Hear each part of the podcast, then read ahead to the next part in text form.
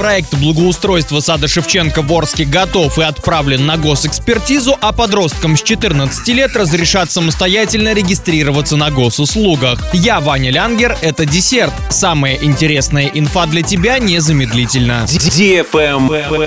News. Проект благоустройства сада Шевченко в Орске проходит государственную экспертизу. Об этом сообщила администрация города. Разработкой проектно-сметной документации занималась организация «Донстройпроект». После согласования готовый проект был направлен в Министерство строительства, жилищно-коммунального и дорожного хозяйства Оренбургской области. После согласования готовый проект был направлен в Министерство строительства, жилищно-коммунального и дорожного хозяйства Оренбургской области. После получения положительного заключения начнется поиск подрядчика. Он должен будет приступить к работам весной с наступлением благоприятных погодных условий. Лайк.